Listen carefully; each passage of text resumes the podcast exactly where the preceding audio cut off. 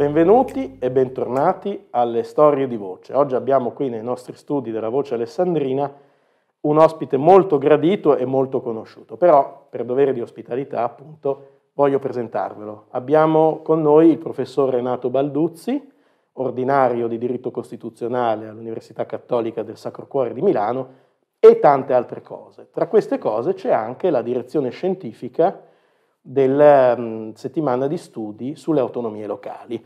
Questa è la dodicesima edizione, da lunedì 5 a venerdì 9 ottobre. Gli chiediamo intanto che cosa sono queste settimane di studi sull'autonomia locale. Nacquero 12 anni fa quasi come una scommessa, cioè se fosse possibile in una piccola città di provincia, eh, una città media eh, con caratteristiche che noi amiamo molto peraltro come Alessandria, fare un evento che non fosse il solito convegnetto di un giorno, eh, ma una settimana intera dedicata a un tema specifico di rilievo naturalmente nazionale, ma che avesse anche un rilievo locale, perché eh, fare le cose eh, sul territorio significa mettere insieme locale e nazionale, eh, e magari anche oltre il nazionale. Cominciamo Così, sperimentalmente la cosa funzionò, ormai è diventata un, un appuntamento costante, è rimasto qui in Alessandria anche quando io sono stato chiamato a fare altro o eh, ad altra università. Eh, però credo che sia importante mantenerlo e da quest'anno l'organizzazione è presa in carico dal Centro di Cultura dell'Università Cattolica nel suo cinquantesimo di presenza in Alessandria, l'istituzione culturale più longeva della nostra città e del territorio e eh, in qualche misura mette insieme la circostanza che qui sono nate le settimane eh, all'interno dell'Università del Piemonte Orientale e un aiuto che ce lo dà l'Università Cattolica è importante perché è un Ateneo naturalmente di dimensioni ragguardevoli e di prestigio. Senta, il tema di quest'anno è, è le democrazie locali, la democrazia locale. E, e, a un certo punto mi pare che dai lavori sia, una, un, sia emersa una questione fondamentale, cioè che la democrazia locale aiuta la democrazia. Ce lo vuol spiegare un po' meglio, in termini semplici per noi, insomma, che, che ascoltiamo? Sì, eh, noi siamo abituati a parlare di democrazia in modo molto, eh, diciamo, generico a volte. No? Se andiamo a vederla più da vicino, noi vediamo che quello che chiamiamo la democrazia si scompone in almeno tre momenti. Uno è il momento del voto, no? la democrazia del consenso, della rappresentanza rappresentativa. Noi conferiamo fiducia ad alcuni rappresentanti. A livello locale eleggiamo il consiglio comunale e il sindaco, eh, a livello comunale.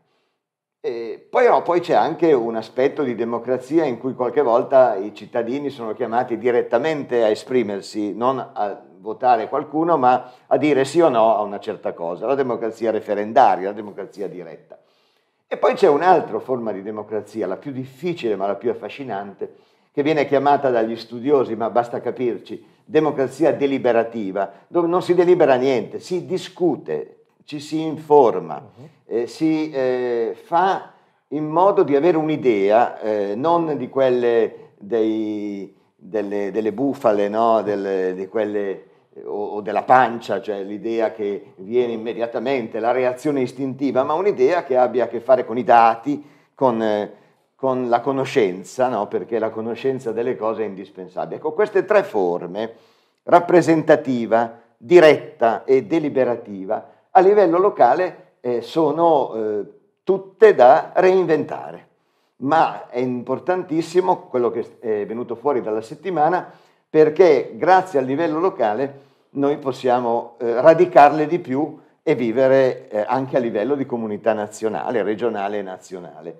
Tra l'altro è venuto fuori una cosa molto interessante, noi avevamo fatto un, un pomeriggio sul tema infiltrazioni della criminalità organizzata e della corruzione eh, come ostacolo alla democrazia locale e gli autorevolissimi partecipanti hanno tutti condiviso che, la, rovesciando il tema, la democrazia locale, eh, una vera democrazia locale, quindi che eh, metta degli elementi di partecipazione dentro i tre momenti che dicevamo, no?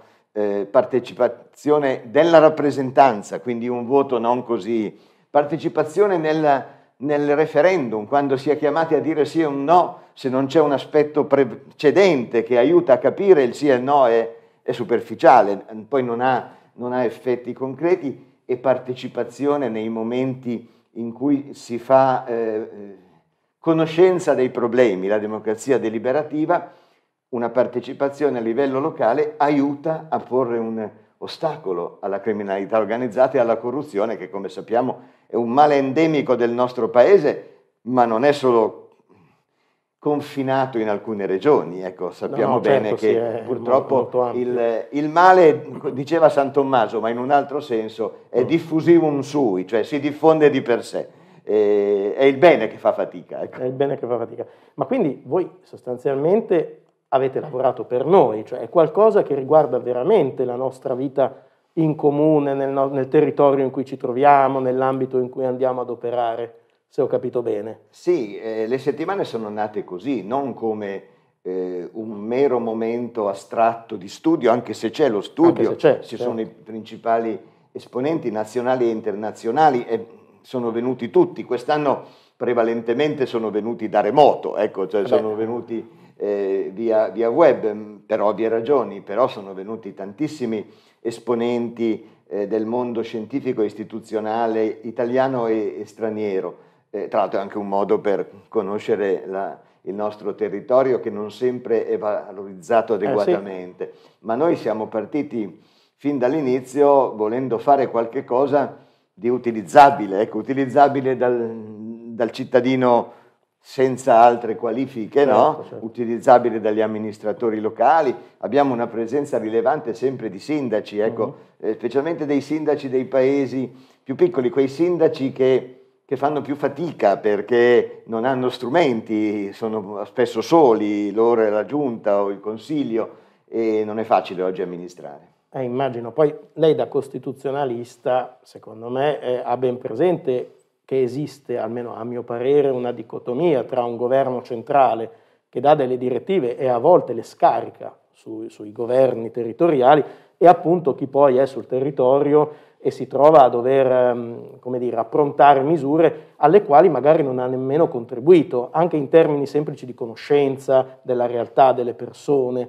Ecco, questo è un punto rilevante, cioè cosa si può fare, che cosa avete in mente anche di fare in futuro per, non dico far dialogare, ma per rendere consapevoli mh, mm, coloro che hanno le leve del comando che insomma un, il territorio è poi ciò che fa muovere il nostro paese ogni giorno. O non è così? Sì, direttore, è così. Eh, abbiamo infatti dedicato proprio un momento eh, dei tanti della mhm. settimana, uh-huh. ma un momento intenso, una mattinata, a questo tema della cooperazione tra livelli territoriali, che funziona se ci sono due condizioni. Una è che sia leale, e vabbè, cioè se io, mi siedo a un eh, tavolo, eh certo. se io mi siedo a un tavolo devo giocare non sporco. Eh, devo evitare di dire una cosa al tavolo e di negarla poi subito dopo, devo evitare di fare lo spot pubblicitario eh, sabotando il tavolo a cui ho partecipato. Vabbè, la leale collaborazione, questo vale per tutti, dal governo nazionale al governo. Non, non, è scontata ma è necessaria. necessaria.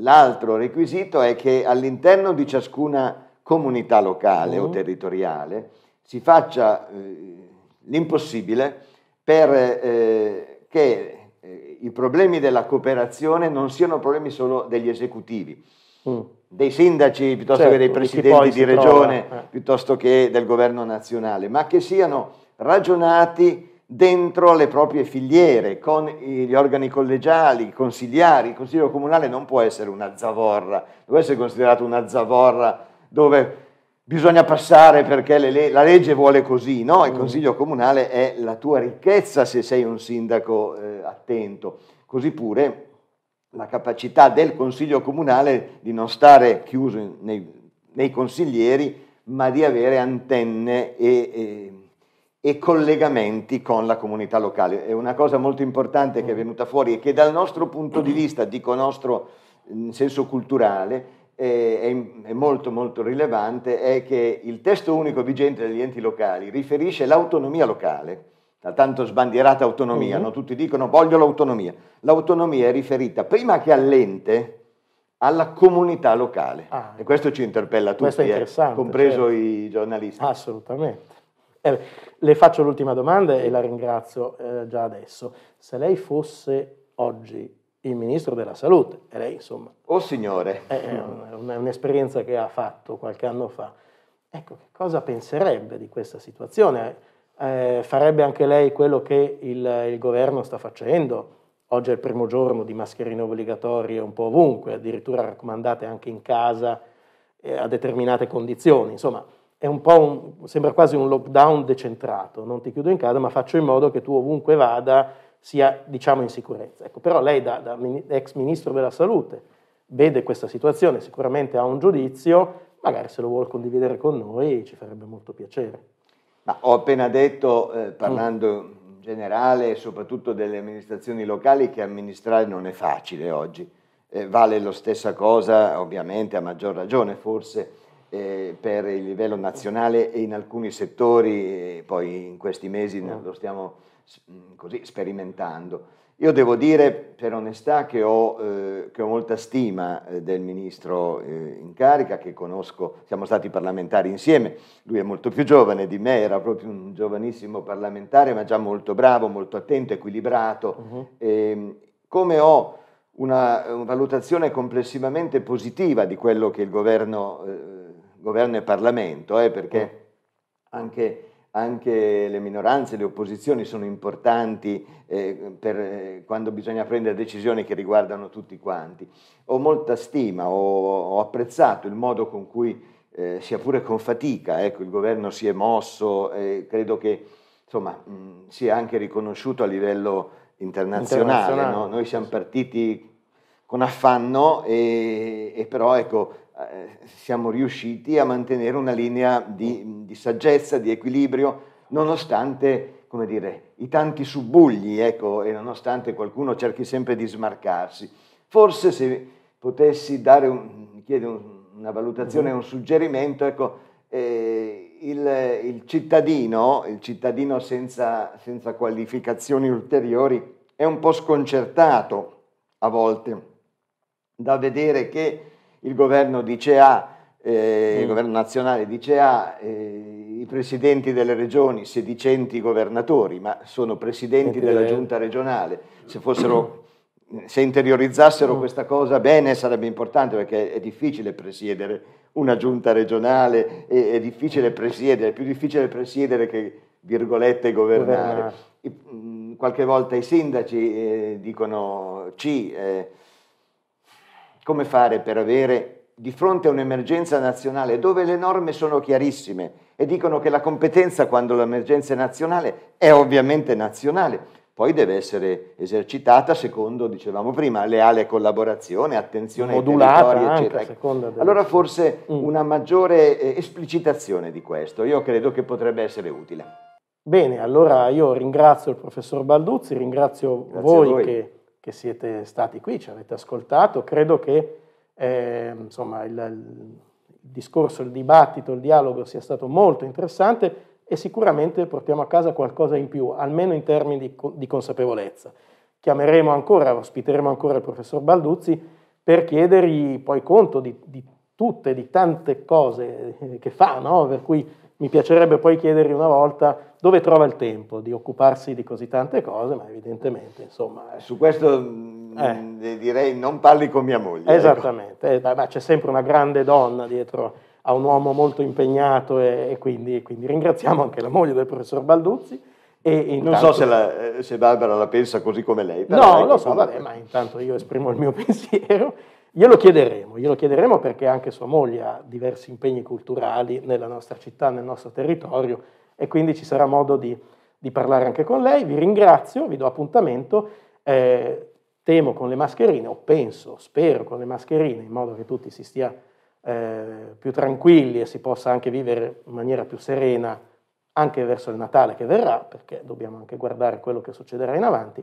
Vi consigliamo, ne sono certo, di mantenere tutte le, le regole igieniche, le regole di convivenza anche nel lavoro, che servono eh, veramente a combattere insieme nel nostro territorio e con gli altri questo, questo virus che non è stato ancora sconfitto, malgrado un, quell'ottimismo estivo che forse abbiamo vissuto in maniera un po' da incoscienti, almeno parlo per me, probabilmente. Comunque grazie a tutti, ci vediamo alle prossime storie di voce e soprattutto grazie al professor Renato Balduzzi, nostro graditissimo ospite. Un saluto a tutti, a presto.